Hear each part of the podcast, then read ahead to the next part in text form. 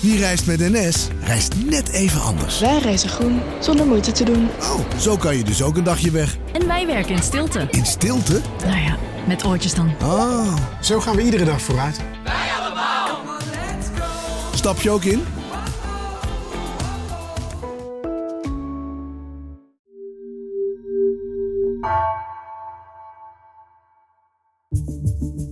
Vanaf de redactie van NRC het verhaal van vandaag. Mijn naam is Egbert Kalsen.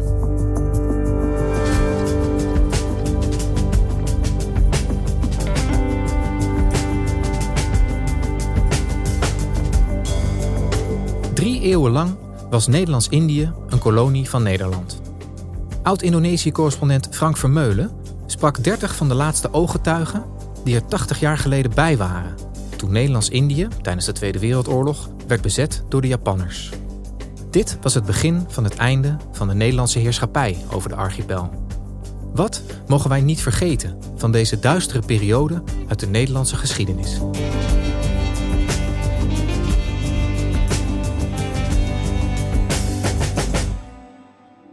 Geboren 12-12-1921. Ik was een babytje van drie maanden toen mijn ouders naar Indië gingen. Dit jaar is het uh, 80 jaar geleden dat er een einde kwam de facto aan de kolonie Nederlands-Indië. Want in maart 42 uh, viel Japan de kolonie binnen en werden de Nederlanders onder de voet gelopen. En voor veel mensen in Nederland op dit moment, voor de huidige generaties, voelt die uh, kolonie Nederlands-Indië als iets uh, wat je op hetzelfde niveau kunt zien als de 80-jarige oorlog of zo. Want ja, dat is gewoon lang geleden. Maar ik realiseerde me dat een aantal mensen die er toen leefden, nog steeds in leven zijn. Die hebben in de kolonie Nederlands-Indië geleefd. En ik dacht, misschien is het nu nog kans om ze te spreken. Dan kunnen we gewoon van mensen die er toen waren horen wat het eigenlijk was om in zo'n kolonie te leven. Want daar kunnen we ons natuurlijk geen voorstelling van maken. Dus ik dacht, ik moet ze nu spreken, want ze zijn allemaal heel erg oud. Vader zei, laat je niet op je donder zitten door die blanken. En ik denk dat ze toen gered is door het feit dat ze half Indonesisch was. Je realiseert je niet de heftigheid. Dat komt later. Ik heb het allemaal gezien en gedacht het erg, maar ik heb geen trauma. Mijn zusje wel. Ik realiseerde me dat er in Nederland 2 miljoen mensen moeten zijn die op een of andere manier een link hebben met de voormalige kolonie. Het is iets wat veel mensen aangaat en, en tegelijkertijd is het paradoxaal genoeg zo dat in het algemene beleven het lijkt alsof er nooit een kolonie is geweest. Het gaat ook voor mensen van mijn generatie. Die geschiedenis is uh, weggezakt, onderbelicht. En daarbij komt ook nog voor mezelf dat in 2019 overleed mijn moeder. Met haar praat ik heel vaak over, over Nederlands-Indië. Ja, want jij hebt ook roots in, in Nederlands-Indië. Ja, mijn moeder die was daar geboren in Batavia, de voormalige hoofdstad. Dus dat is tegenwoordig Jakarta. En uh, mijn vader die was in 1946, dus na de Tweede Wereldoorlog, daarheen gestuurd. Ja, door die twee ouders van heb ik daarom altijd bijzonder uh, interesse gehad in Indonesië. En daarom ben ik daar later ook uh, correspondent geweest in, in Jakarta. Dus jij hebt daar ook een aantal jaren rondgelopen. Hoe ben jij in jouw tijd uh, voor jouw werk voor de krant omgegaan met dat vraagstuk van het koloniale verleden? Ik kwam in 1997, toen kwam er een grote crisis daar, economische crisis. Um, dus dit onderwerp van uh, de koloniale tijd en de Nederlandse misdaden die daar zijn gepleegd, dat stond totaal niet op de agenda, want er was actueel heel veel aan de hand. Op dat moment stond alles op, uh, op hoge spanning, omdat Suharto bezig was af te treden. Dat was na 30 jaar dictatuur kwam er een nieuwe tijd aan. Dus dat zorgde ervoor dat alle andere verhalen heel erg op de achtergrond kwamen te staan. Jij bent nu op zoek gegaan naar ja, de laatste ooggetuigen, mogen we denk ik wel zeggen, hè, van deze periode uit de geschiedenis. En je zei het al, er zijn er niet heel veel meer van over. Kan jij eens vertellen, hoe heb je dat aangepakt? Ik ben op zoek gegaan naar mensen die in die tijd in Indonesië zijn geboren. De oudste die ik gesproken heb was van 1918. Dus die was al over de 100 toen ik hem sprak. Dat, dat kun je bijna niet voorstellen. Iemand die een eeuw heeft meegemaakt. Fascinerend om met zo iemand te kunnen praten. En zo successievelijk van het een kwam het ander. Ja, en het zijn allemaal mensen, je hebt ze hier in Nederland opgezocht, hè, al die mensen. Ja, de selectie is daardoor vertekend. Er woonden in Indonesië natuurlijk voornamelijk heel veel Indonesiërs destijds. 60 miljoen of zo. En de kleine bovenlaag, dat waren dan de Europeanen zoals dat destijds heette. Die, uh, die zijn uiteindelijk eh, voor een deel naar Nederland uh, gevlucht, ontkomen, hier naartoe gekomen. En daarvan uh, de kinderen of mensen die nog zo oud zijn dat ze dat zelf hebben meegemaakt, die heb ik opgezocht. En hoe zag dat leven in de kolonie er eigenlijk uit? Wat, wat was dat voor samenleving? De generatie van mensen die ik heb kunnen spreken, die zaten al in een maatschappij uh, die vrij ver ontwikkeld was. Dus als die, reden rond met auto's en dan reden ze rond in Jakarta, oh, dat heette nog Batavia, of in Bandung of in Surabaya. En dat waren prachtig mooi aangelegde uh, steden met witte gebouwen. En dan reden ze naar buiten en dan reden ze over heuvelachtig landschap met theeplantages. Want er werd uh, thee verbouwd uh, voor, voor de wereldmarkt. Er waren kinaplantages, er waren mooie witte bomen waar van de bast kinine werd gemaakt. Er waren rubberplantages en dat was heel belangrijk. Rubber, waar banden van gemaakt werden voor auto's die toen enorm in opkomst waren. Maar verder weg, onzichtbaar voor de mensen in de stad, waren ook oliebronnen. Er werd goud gedolven, ertsen. Het land werd aan alle kanten geëxploiteerd. Maar het was ook een hele gespleten samenleving. Want het beeld wat ik net gebruikte van die auto die over de plantage gaat rijden, dat was alleen maar voor de, voor de Europese koloniale bovenklasse bedoeld. En de grote, grote miljoenenvoudige meerderheid van Indonesië, die nam daar niet aan deel. Die was broodarm en die had weinig onderwijs en werd, werd ook uitgebuit. De basis van de kolonie is ongelijkheid. Het was een soort wettelijk onderscheid tussen Europeanen, die waren meer of meer wit, en de vreemde Oosterlingen, dat waren dan eh, de Chinezen, dat is een soort handelsklasse, tussenklasse. En de zogenaamde inlanders, dat waren de Indonesiërs. En die hadden de minste rechten. En op welke manier manifesteerde die ongelijkheid zich in die samenleving? Hoe zag dat er concreet uit? Nou ja, die mensen die ik sprak, die waren natuurlijk kind. Dus met name hadden die te maken met onderwijs. En in het onderwijs was ook een belangrijke plek waar je het onderscheid kon zien tussen Europeanen en niet-Europeanen. Je had Europese scholen en daar zaten vooral witte kinderen op, of kinderen die Indisch, Nederlands waren. En mensen die gelijkgesteld waren uit de hogere klasse van de, van de Indonesische samenleving. Een van de mensen die ik sprak was uh, Koos van Sik. Hij is geboren in 1931. Hij is hier uh, in Nederland hoogleraar internationaal recht geweest. En hij heeft een Chinese achtergrond. En hij vertelde uh, hoeveel hij te maken had met de kleurlijn op zijn school toen hij jong was. Daar zaten vooral witte kinderen, dus van de Europese laag. Mijn vader die was dus advocaat. En, en die had dus daardoor veel meer contacten dan anderen met, met Europeanen en zo. Mensen van mijn soort, dat, was natuurlijk niet de regel op die Europese scholen. Dat waren dus in de eerste plaats Europese kinderen. En uh, dan heb je zo'n enkeling, zoals ik. En dat ah, hing natuurlijk veel af van, van die economische en sociale status. Al met al had het dus tot gevolg dat in 1942 uh, die samenleving van hoog tot laag enorm verdeeld was. En iedereen eh, zat in zijn eigen plekje op de trap. Maar aan al die ongelijkheid kwam eigenlijk door de Japanse bezetting een einde. Omdat alle mensen hetzelfde lot ondergingen onder de Japanse bezetting. Die Japanse bezetting van, uh, van Nederlands-Indië, ja, dat was eigenlijk het einde van, van het koloniale bewind, zou je kunnen zeggen. Kan je ons eens meenemen, wat gebeurde er toen precies? Nou, er gaat nog iets aan vooraf. Dus het is misschien goed om je voor de geest te halen hoe de tijdlijn dat moment in elkaar zit. Um, op 10 mei 1940, dan capituleert Nederland voor de Duitsers in Europa. Um, dat betekende in Nederlands-Indië dat men ineens geen moederland meer had. Maar de kolonie ging gewoon nog wel door. Ondertussen liepen de spanningen tussen Nederlands-Indië en Japan op, want Japan aasde op de olievoorraden van Indonesië. Die hadden ze nodig voor de oorlog die spanning die liep hoog op, niet alleen tussen Nederlands-Indië en Japan, maar ook tussen de VS en Japan.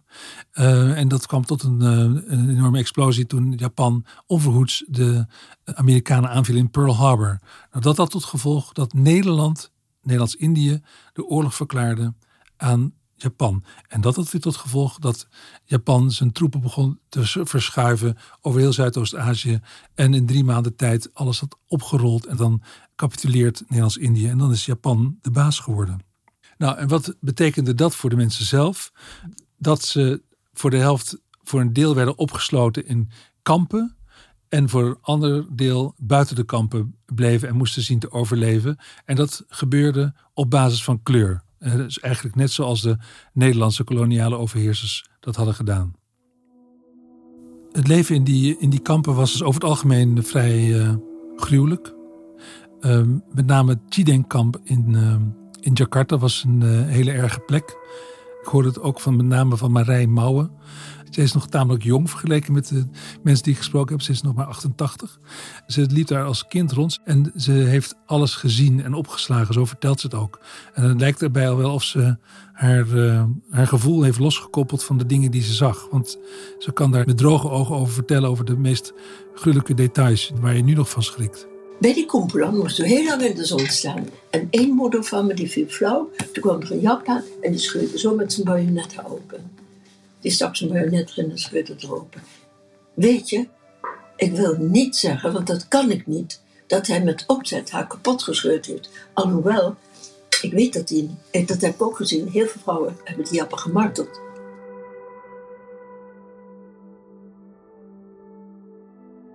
Jemig, het zijn gruwelijke details die die mevrouw Mouwen vertelt. Het is ook, ook ja, om dat zo echt uit de mond van iemand te horen die dat heeft meegemaakt. Hoe, hoe was dat voor jou om dat zo te horen?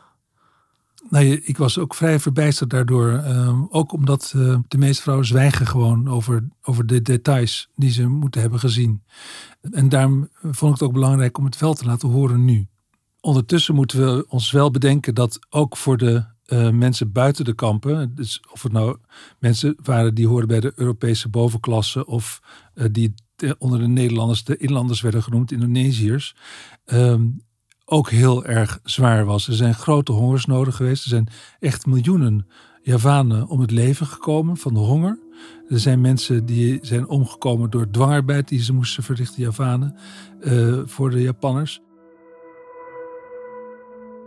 Uiteindelijk eindigt ook die Japanse bezetting van Nederlands-Indië. Kan jij eens vertellen hoe dat ging? Wanneer eindigde dat? Nou, de Japanse bezetting die kwam in augustus 1945 uiteindelijk aan een einde. Uh, in Japan ontploften twee atoombommen. Japan zwichtte daarvoor, capituleerde, beloofde aan de geallieerden: wij gaan dan de openbare rust en orde handhaven in Nederlands-Indië totdat uh, Nederlandse troepen daar kunnen komen om de boel te beschermen.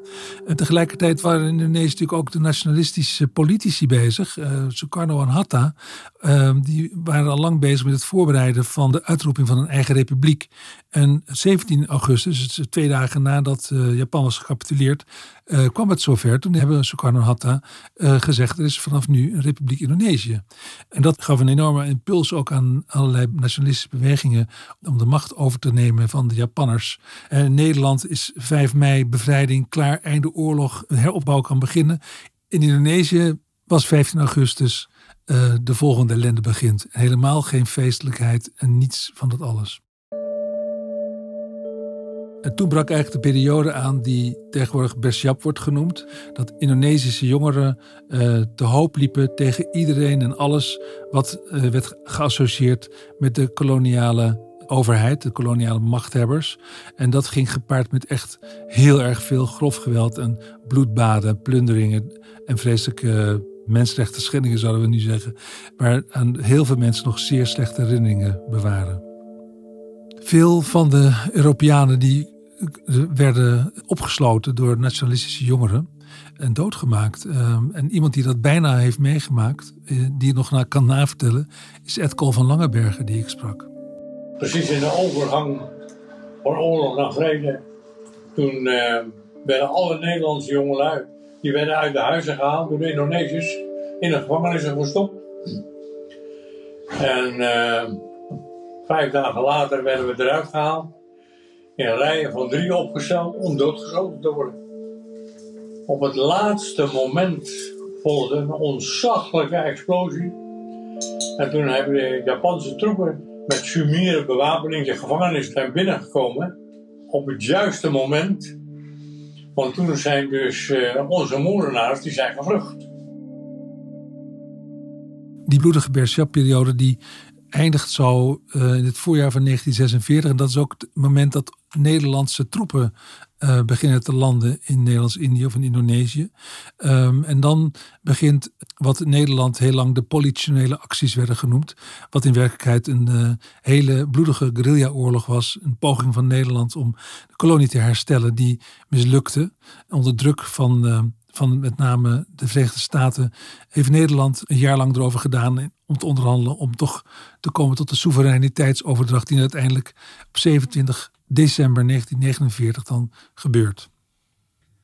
Ja, dan is Indonesië uiteindelijk onafhankelijk, officieel onafhankelijk. Hè? Dus uh, al eerder zelf uitgeroepen, maar dan uiteindelijk ook door Nederland erkend. Wat betekende die onafhankelijkheid voor de mensen die jij hebt gesproken? Nou, dat ze op termijn, dus toen de toestand een beetje veiliger werd, uh, successievelijk per schip werden teruggebracht uh, naar Nederland. En teruggebracht is ironisch, want veel mensen hadden nooit Nederland gezien. Ja, zo sprak ik bijvoorbeeld de Pramono Sutikno, een Javaan, die naar Nederland ging om te studeren in 1950 en aankwam in Rotterdam en door een wit persoon werd aangesproken met meneer. En toen ik dus uit Indonesië in Rotterdam landde en mijn hutkoffer door een kruier werd gebracht en ik hem een voetje gaf. Hij zei, beleef meneer. Beleef meneer. Ik was in korte broek nog en meneer, dat heeft nooit een blanke tegen mij gezegd. Nou, ik was een beetje ontdaan. Al snel werd natuurlijk duidelijk dat in Nederland de samenleving uh, niet zo beleefd was tegen alle mensen die uh, uit Indonesië waren gekomen. Ze werden met de nek aangekeken. Terwijl ze in Indonesië aan de top van de hiërarchie hadden gestaan, werden ze hier uh, niet helemaal voor vol aangenomen. En een van degenen die daarover vertelde was Bertie Best. haar moeder was Javaanse en haar vader een Nederlander. En zij ondervond ook aan de lijve uh, die discriminatie hier in Amsterdam. En Bertie was ook echt de alleroudste vrouw die ik uh, in deze reeks gesproken heb. Zij was 99. De Hollander wist niet wie wij zijn en of waren. Dat, dat wisten ze niet. Ze kwalificeerden ons als, als tweede. Ja, eerlijk. Alles wat uit Indië kwam, dat was niet goed. Bertie Best die werkte voordat ze naar Nederland kwam in de jaren 50 nog als accountant bij diverse plantagemaatschappijen in Indonesië, maar ook nog in Zuid-Afrika. En waar ze vanwege de apartheid wegging overigens. En dus ze was heel hoog gekwalificeerd. Ze had ook veel geld verdiend daar. En hier in Nederland kon ze niet eens een baan krijgen als typiste. Je hebt niks. Ik bedoel, je krijgt niks. Je, je meldt je aan bij een, bij een uh, uitzendbureau. Waar komt u vandaan? Uit Indië? Nou, hebben ze al 101 commentaar. Nee, eerlijk. Uh, je krijgt die baan niet. Je krijgt het gewoon, dus zeg er niks. Dat is toch uh, discriminerend. Achteraf is er dan zo'n soort beeldvorming van die Indische Nederlanders, dat is de, grootste uh, blok van nieuwkomers na de oorlog die hier gekomen zijn. En die zijn geluidloos, zijn ze opgegaan in de Nederlandse samenleving. Maar als je aan de mensen zelf vraagt, ging dat met veel pijn uh, gepaard. En helemaal niet geluidsloos aan hun kant. Dan zie je dat de manier waarop de overheid is omgegaan met uh, Nederlandse Indische bevolkingsgroep die aankwam nadat de kolonie was overgedragen aan Indonesiërs, heel slecht is behandeld.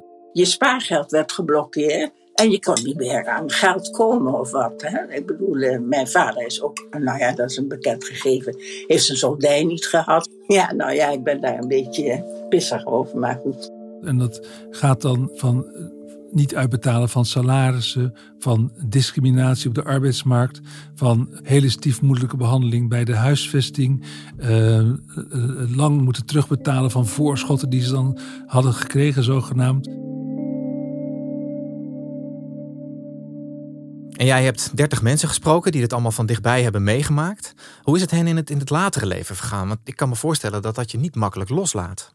Wat ik veel zag en hoorde was dat de mensen eigenlijk allemaal hebben geprobeerd om heel snel hun normale leven, zoals dat uh, dan heet, op te pakken. En dat Indië pas weer terugkwam nadat ze waren gepensioneerd.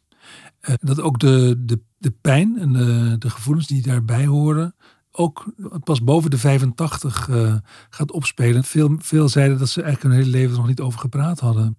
En je merkt ook, en dat zeiden ze ook in, veel gevallen, dat ze het heel fijn vinden om eindelijk die last eh, kwijt te raken. En die ze eigenlijk aan hun eigen kinderen vaak niet eens hebben verteld. En dat heet altijd uh, cliché het Indisch zwijgen. En eerlijk gezegd, als je hoort wat ze willen vertellen, dan snap je dat wel, waarom dat ze daar gezwegen hebben. Dat ze hun kinderen niet konden belasten met deze vreselijke geschiedenissen. En deze pijnlijke geschiedenis heeft diepe wonden achtergelaten bij een grote groep Nederlanders. En misschien wel juist vanwege het feit dat dat zo is weggestopt eh, de afgelopen jaren. En nu, 80 jaar na dato, is dat aan het veranderen. En wat is er dan voor deze laatste ooggetuigen, denk jij, het belangrijkst? Um, ik, denk dat ze eigenlijk willen dat hun geschiedenis wordt gezien en gekend, erkend. Ze willen dat, dat, dat het bekend is. En ze willen ook dat dat bekend is dat er een kolonie was waar zij gewoond hebben. En dat er in de oorlog met hun verschrikkelijke dingen zijn gebeurd. En die erkenning, um, ik denk dat dat voor hun dat al heel erg belangrijk is. En ook dat ze erover kunnen vertellen. Dat ze eindelijk over die pijn kunnen praten. Die dekolonisatie, die had al lang met mijzelf moeten beginnen. En nu het enige wat ik nog kan doen is kinderen van kinderen de verhalen te vertellen. Dankjewel Frank. Alsjeblieft.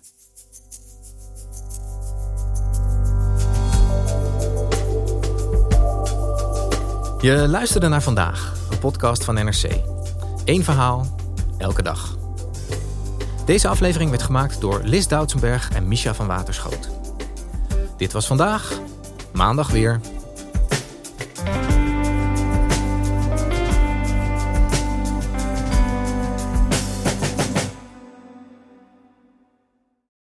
De financiële markten zijn veranderd, maar de toekomst, die staat vast. We zijn in transitie naar een klimaatneutrale economie. Dit biedt een van de grootste investeringskansen van onze generatie. Een kans voor u om mee te groeien met de pioniers van morgen. Meer weten? Ga naar carbonequity.com. Carbon Equity. Do good by investing better.